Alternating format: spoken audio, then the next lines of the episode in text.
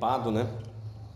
Então tem que ir meio devagar. E ainda tô me recuperando de uma estafa mental e física. Faz duas semanas que eu tô segunda e terça trabalhando em São Paulo, quinta-feira em Taubaté, e aí fica quarta e sexta em Guará e sábado. E aí eu fui acometido por uma estafa mental e física. Fraqueza, sabe? Sensação de desmaio, essas coisas assim. Coisas que o corpo humano, né, irmão, sente. E aí hoje eu fui bater uma bola com meu filho Davi, né, no período da manhã. Eu tô tomando suplemento vitamínico, aí eu já me senti bem, né? Ah, agora eu tô bem, né? Vamos, vamos lá bater uma... Voltou o ânimo para jogar bola tal. Aí fui jogar uma bolinha com o Davi hoje de manhã. Chegou na hora do almoço, eu tava assim, três palmos de língua para fora. Mas assim, você vê que não é uma coisa normal, né? Ainda o corpo está se, se recompondo ainda. Bom, João capítulo 6, versículo 22.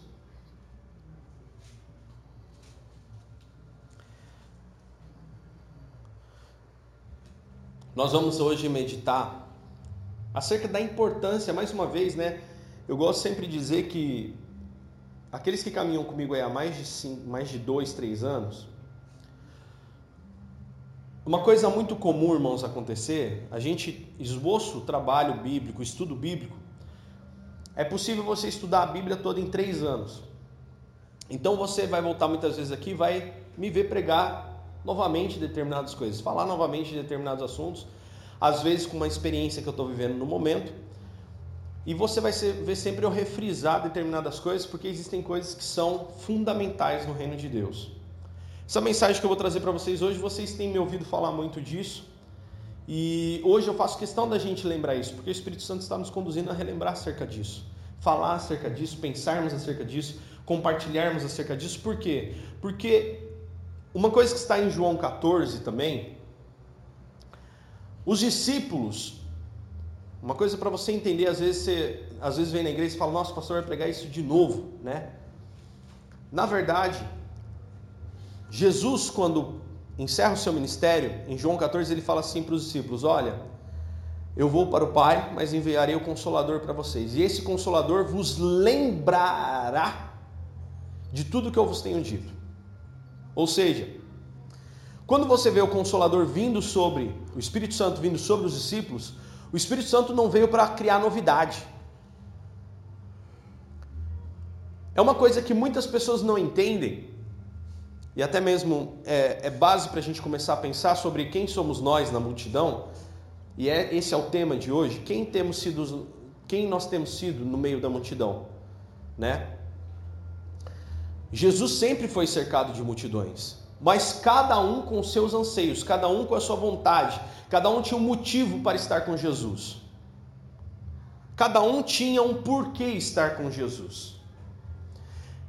E uma coisa que eu tenho visto, até mesmo nesse, nessa questão de repetir às vezes determinadas coisas, né? Às vezes eu, né, principalmente quando eu comecei meu ministério, falei: Deus, me mostre coisas que eu ainda não vi, coisas que eu não, ainda não, não vivi, na palavra, coisas que eu ainda não. E eu vivi durante muitos anos, né? A gente, nós fomos consagrados a pastores em 2011, estamos completando sete anos de pastores, né? De presbitério já foi desde 2007, né? 2006, 2007. Então já tem aí para mais de 10 anos. 2006 a gente casou, 2007 foi presbitério, né? 2006, 2007. E então, teve uma fase na minha vida que eu falei, eu quero ver coisas novas na Bíblia. E eu vi coisas que nunca ninguém pregou, aquilo que eu até estava falando para o Renan hoje aqui no estudo bíblico. Coisas que estavam sendo pregadas erradas há mais de séculos dentro da igreja. Deus nos revelou, está aí. Né? Não sou só eu hoje que tenho essa visão, tem muitos pastores que já enxergaram que existem muitas mentiras sendo contadas no meio da igreja amando de Satanás através dos líderes, né, que querem distorcer tudo para roubar, matar e destruir o, o, rebanho de Deus. Amando de Satanás, líderes amando de Satanás mesmo.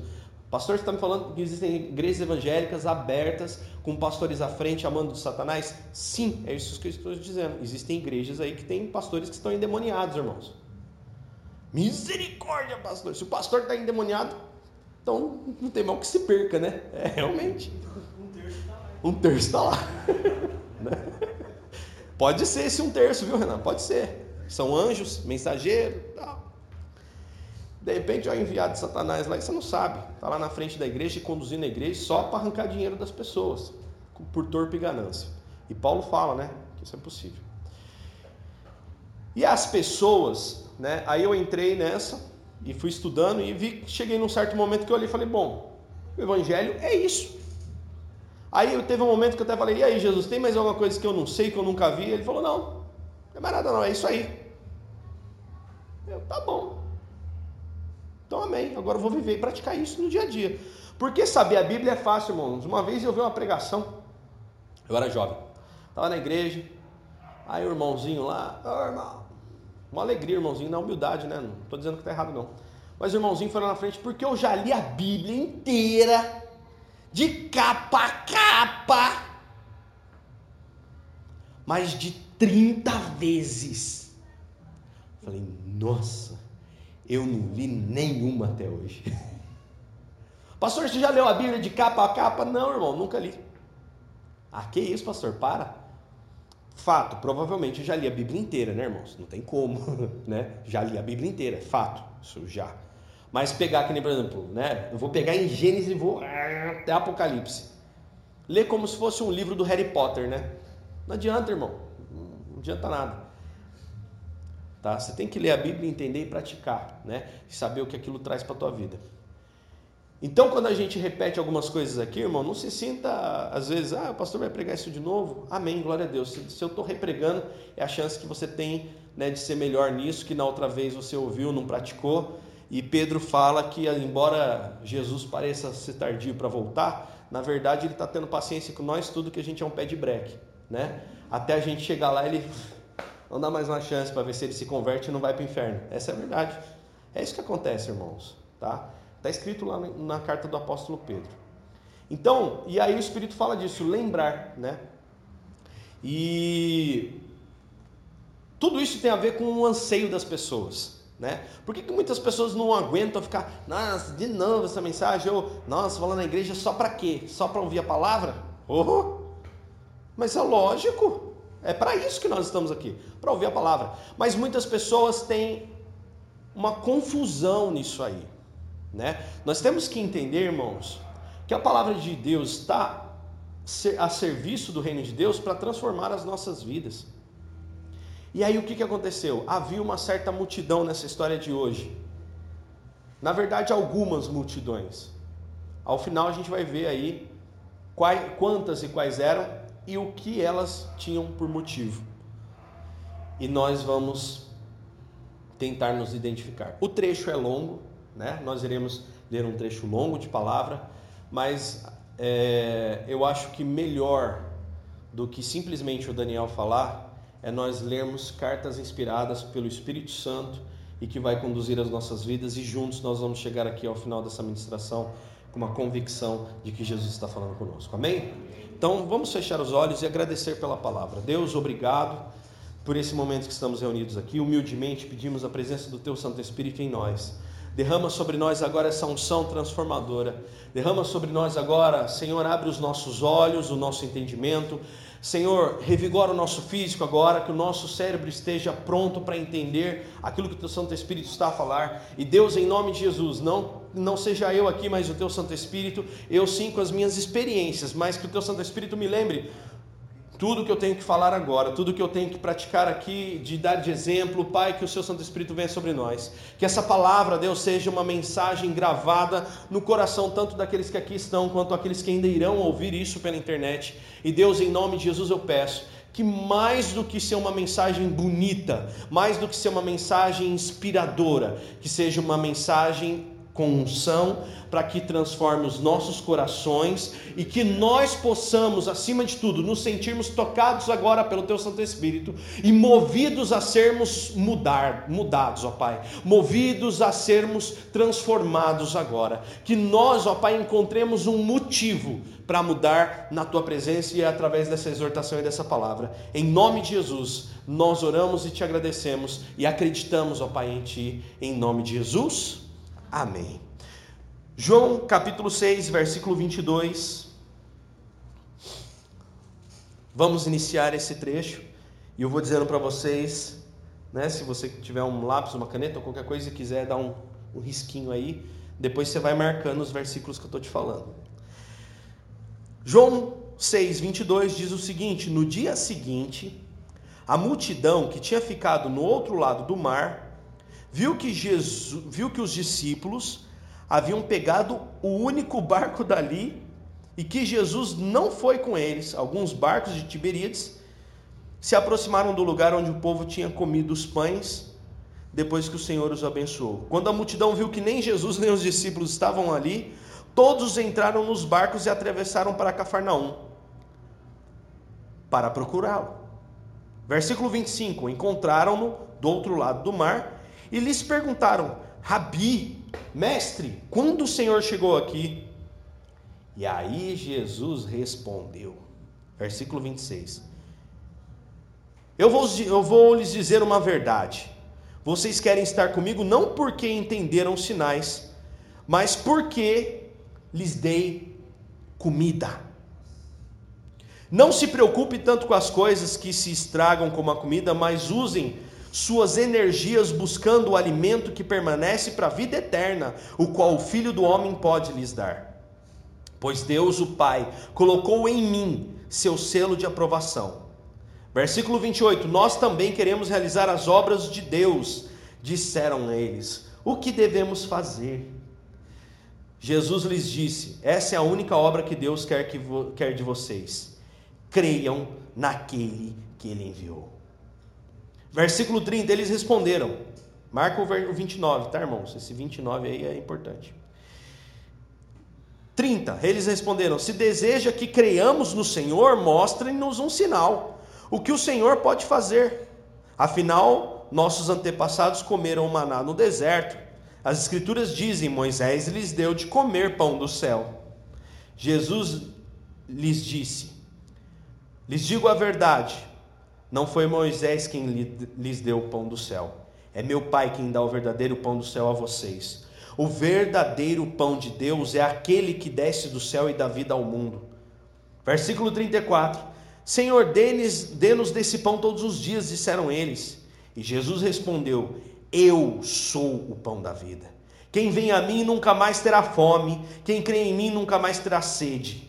Mas vocês não creram em mim, embora me tenham visto. Contudo, aqueles que o Pai me dá virão a mim, e eu jamais os rejeitarei. Pois desci do céu para fazer a vontade daquele que me enviou, e não minha própria vontade. Esta é a vontade de Deus, que eu não perca um sequer dos que ele me deu, mas que ressuscite todos no último dia. Versículo 40: pois é a vontade de meu Pai que todo aquele que olhar para o Filho e nele crer tenha a vida eterna. Eu os ressuscitarei no último dia. Então, os judeus começaram a criticá-lo, pois ele havia afirmado: Eu sou o pão que desceu do céu. Diziam: Este não é Jesus, filho de José? Conhecemos seu pai, sua mãe. Como ele pode dizer: Desci do céu? Versículo 43: Jesus, porém, respondeu: Parem de me criticar pois ninguém pode vir a mim se o Pai que me enviou não o trouxer a mim. E no último dia eu os ressuscitarei, como dizem as Escrituras. Aquele que ouve o Pai e aprende dele vem a mim. 46. Não que alguém tenha visto o Pai, somente eu, que fui enviado por Deus, o vi.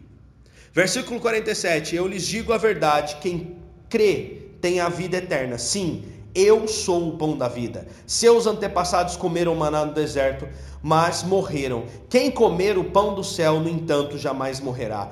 Eu sou o pão vivo que desceu do céu. Quem comer deste pão viverá para sempre. E este pão que eu, ofereci, que eu oferecerei para que o mundo viva é a minha carne. Então os judeus começaram a discutir entre si a respeito do que ele queria dizer. Como pode esse homem nos dar sua carne para comer? Perguntavam entre si. Versículo 53. Então Jesus disse novamente: Eu lhes digo a verdade. Se vocês não comerem da carne do filho do homem e não beberem o seu sangue, não terão a vida em si mesmos. Mas quem come minha carne e bebe meu sangue terá a vida eterna. E eu o ressuscitarei no último dia, pois minha carne é a verdadeira comida e meu sangue é a verdadeira bebida. Quem come minha carne e bebe meu sangue permanece em mim e eu nele. Eu vivo por causa do Pai. Quem vive me enviou. Que vive e me enviou. Da mesma forma, quem se alimenta de mim viverá por minha causa. Eu sou o verdadeiro pão que desceu do céu. Seus antepassados comeram maná e morreram. Quem comer este pão não morrerá, mas viverá para sempre.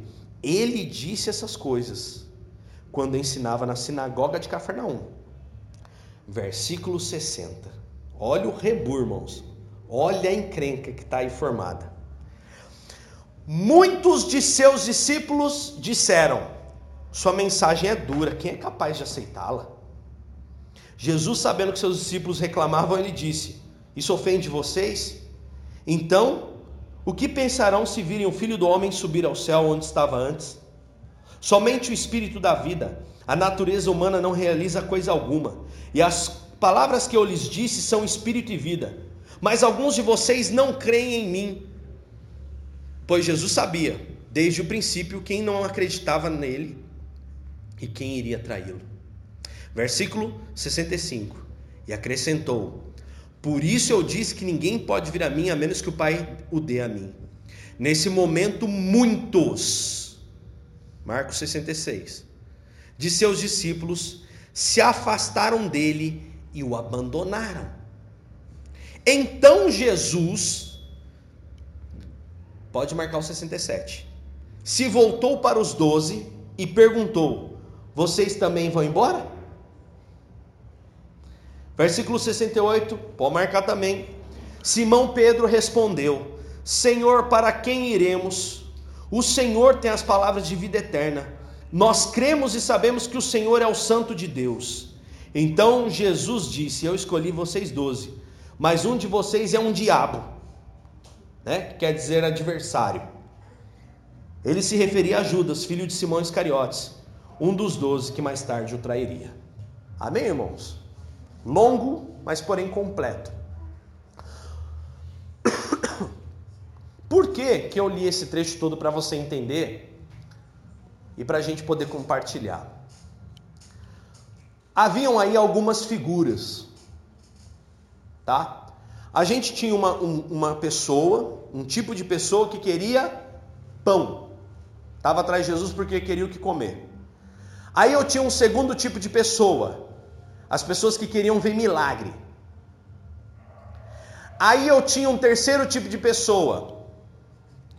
Aí tinha gente ali que queria o quê? Queria fazer o mesmo milagre de Jesus. Vai saber por quê, né? Então eu tinha quem queria pão, eu tinha quem queria milagre, eu tinha gente que queria fazer o milagre. Ok?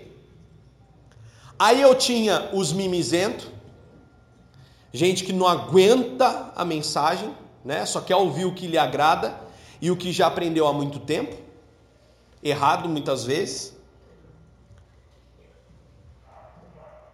A gente tinha os fracos, que embora parecia de Jesus, estava ali bonito, a hora que o caldo apertou, nossa, mas essa mensagem que ele prega é muito dura, ninguém quer não, não vai dar lucro esse negócio não, vamos embora. Estava do lado de Jesus até quando foi conveniente. Depois não, é, não me é mais conveniente, eu vou embora. E entre todo esse bandão tinha um cara só que teve uma atitude nesse momento, que foi Pedro, que é a figura que nós devemos assumir, aquele que crê em Jesus. Então, entre sete exemplos aí que eu listei agora, a gente tem um que é o perfil ideal. Mas uma coisa que a gente precisa ver, primeiro vamos falar daqueles que tinham fome. Não adianta eu vir para Jesus querendo só que Jesus resolva os meus problemas pessoais. A minha fé nunca será consolidada. Não adianta eu vir para Jesus simplesmente para orar porque eu estou precisando que as coisas aconteçam na minha vida, que uma porta se abra, que um problema se solucione. Isso não é evangelho, irmãos. Isso tem um setor na prefeitura chamado petição social. Você vai lá, eles também ajudam a gente nessas coisas, se às vezes está apertado. A igreja tem um papel social, mas esse não é o objetivo. Então, uma coisa que é importante a gente entender, irmãos, que quando a nossa fé está fundamentada nas coisas darem certo ou errado na nossa vida, a gente vai ser o primeiro a ficar pelo caminho e Jesus ainda vai falar na nossa cara: você está aqui só porque você quer comer e beber e porque isso te preocupa. A hora que você estiver comendo e bebendo, você não vem mais. E era isso que aquela multidão queria: a massa. Aí o povo ainda quis, né? Aí veio aqueles espertos. Não, Jesus, que isso? Imagina. Aí vem a segunda classe. A gente quer ver seus sinais, seus milagres. Porque os nossos antepassados fez, né, chover maná do céu. Aí vem a segunda classe, os milagreiros. Eu quero ir atrás de Jesus por causa do milagre. Ei. O dia que não tem milagre, ah, eu não vou na igreja de não, credo. Ou se não, né, eu vou mandar depois um texto para vocês, né, que eu recebi. A gente estava lendo hoje, né, vida de pastor, por exemplo, né, um exemplo lá. Ah, se o pastor é engraçado, ele é muito engraçadinho. Se o pastor é quieto, nossa, ele é muito caladão. Aí se o pastor, né? Cada hora o povo arruma uma desculpa xingar o pastor, né? Não é o meu caso aqui, graças a Deus. Ou é, não sei. Não sei. Vai saber. Só Deus sabe. Mas vou mandar lá para vocês verem depois que interessante. e aí? Mas sempre arruma coisa para criticar e o povo sempre arrumava alguma coisa para criticar Jesus. E aí o que acontece? Tinha o povo do milagreiro, né? Ah, Jesus não está fazendo milagre. É, não sei não. Se fosse o pastor, né? É, tem pecado aí. O pastor já não é mais a mesma coisa. Está frio no espírito, hein? Ó, você viu? Chamaram Jesus até de endemoniado, né? Chamaram ele de encapetado. Então, irmãos, aí acontece? Aí vinham os do sinal. Não é todo dia que vai ter milagre. Uma vez Jesus pegou e fez Pedro caminhar sobre as águas, lembra? Essa vez que Pedro sai caminha sobre as águas, ele ficou lá tal. Aí ele teve medo, afundou, lembra dessa história? Aí Jesus pega ele pela mão. E aí o que acontece? Jesus vai caminhando com ele sobre as águas até a beira da praia? Não, ele entra no barco. Mas ele não podia ir até a beira da praia, no meio do mar. Tá, Pedro, vamos bater um papo, dá a mãozinha aqui, já que você está com medinho. Vamos comigo aqui até fazendo milagre até a beira da praia. Não, foi aquele momento ali de milagre. O instante seguinte, ele entrou no barco. Esse é o normal, é entrar no barco, irmão. O negócio não é ficar andando, andando sobre as águas. Isso é uma ocorrência. Isso é milagre. Se isso fosse rotina, não seria milagre, seria rotina. Então a gente não pode ser aquela fatia também que acredita só em milagre e que acha que vai na igreja por causa de milagre. Por quê? Porque isso não é, tá? É, é coisa para se pautar. Senão a nossa fé vai ser fraca também. E outra, quero dizer mais para vocês. Até o diabo, nosso adversário, Jesus disse que se para, olha, para enganar o povo até fazer chover fogo do céu, ele, ele faz, viu, irmãos? Tudo ilusão, né? É a, a, pedra da realidade, né? Vamos dizer lá da manopla do Thanos lá, ele faz de conta que as coisas acontecem. É só uma ilusão, né? É a pedra da realidade lá do Thanos. Pra gente é uma ilusão. Ele cria ilusões. Satanás cria ilusão, irmão. Mentira. Para enganar os nossos olhos. Esse povo que queria comida, queria impressionar a barriga. O povo que queria ver sinal, queria impressionar os olhos. Aí teve um povo mais esperto. Não, a gente não está aqui só por causa disso, não. A gente quer aprender a fazer isso. Vocês não querem nada, vocês estão mentindo. Aí depois, quando Jesus começa a apertar o carro de falar a verdade, o povo começa a ir embora. E aí fica um povo lá e ele estava na sinagoga, na igreja de Cafarnaum, que era a igreja lá da época, né? E aí aquele povo religioso começou a se escandalizar, porque ele falava: olha, aqueles precisam me reconhecer, precisam aceitar o que eu prego. Quando Jesus fala que você tem que comer da carne dele e beber do sangue dele, é que você tem que realmente ter em você a figura de Jesus. Ele falou: vocês têm que ser como eu. Vocês têm que fazer um, um, uma aliança comigo, um pacto comigo, uma, uma união comigo. Vocês têm que se unir comigo de uma forma que nada eu tenho que estar em vocês, vocês em mim e eu no Pai. Vocês têm que ser um comigo assim como eu sou um com o Pai. A gente não pode ter um cisco de divergência. Quando Jesus fala isso, fala, né, quando Jesus fala da carne e do sangue, ele estava dizendo isso. Que nós não podemos nem por um milésimo duvidar da palavra de Deus, porque ela é vida eterna, mais do que essas coisas que a gente passa na terra.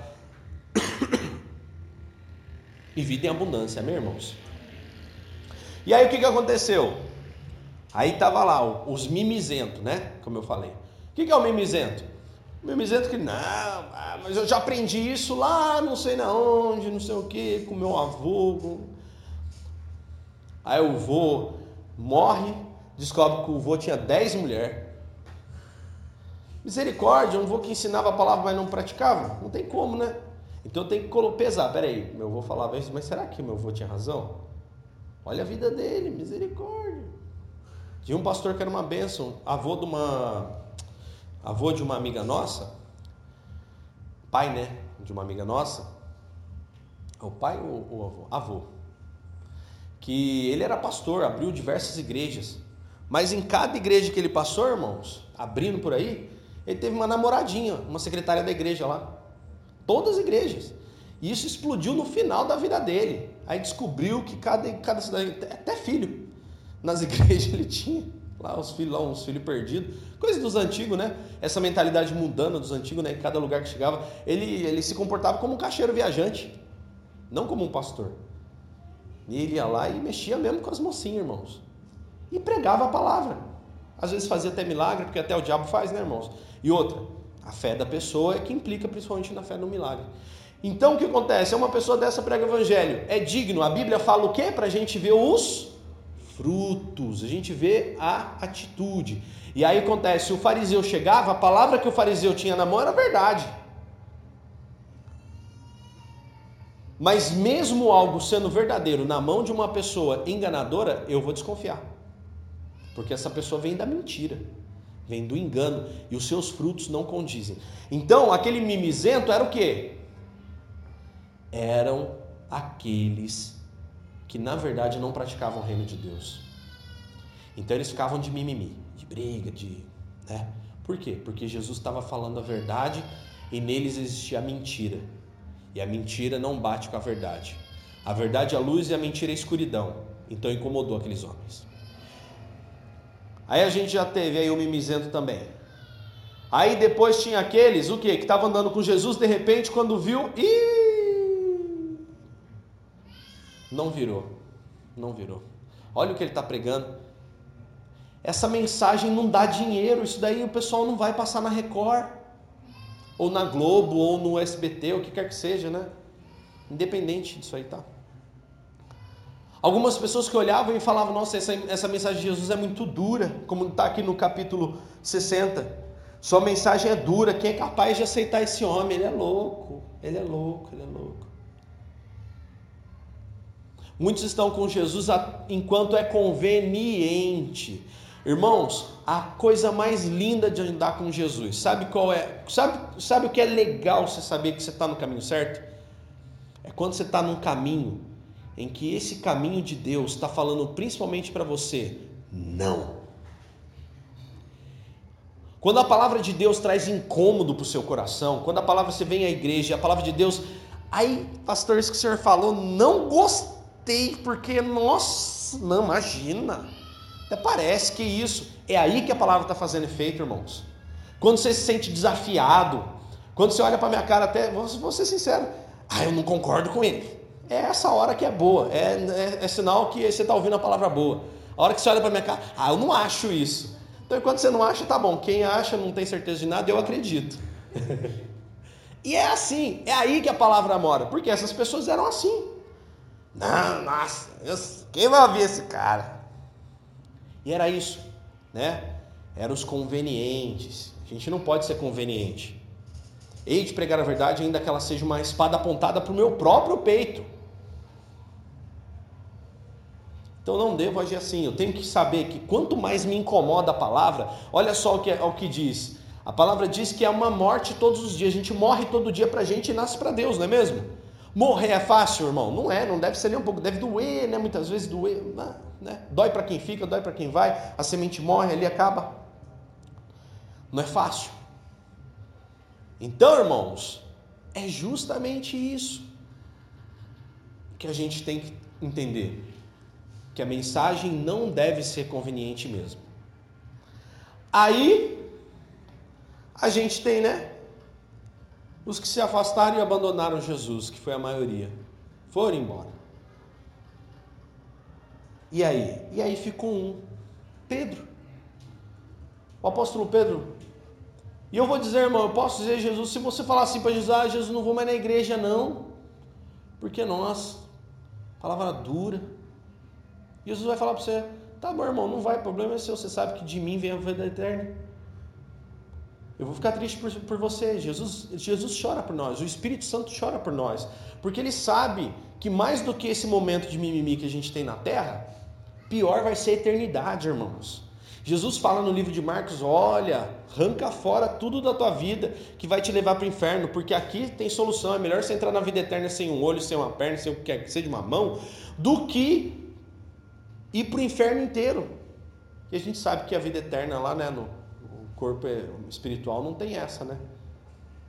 Esse corpo é só material, a gente não vai entrar no céu sem um olho, sem uma perna, não vai. Né? Coitado, Pedrão perdeu uma perna aqui, vai chegar no céu com as duas, irmão. Acabou. Tá entendendo? Agora, o que Jesus está dizendo? Ele está falando: olha, o inferno existe e lá o fogo e o verme não se apagam. Eu costumo dizer, irmãos, sabe qual o problema de ir para o inferno?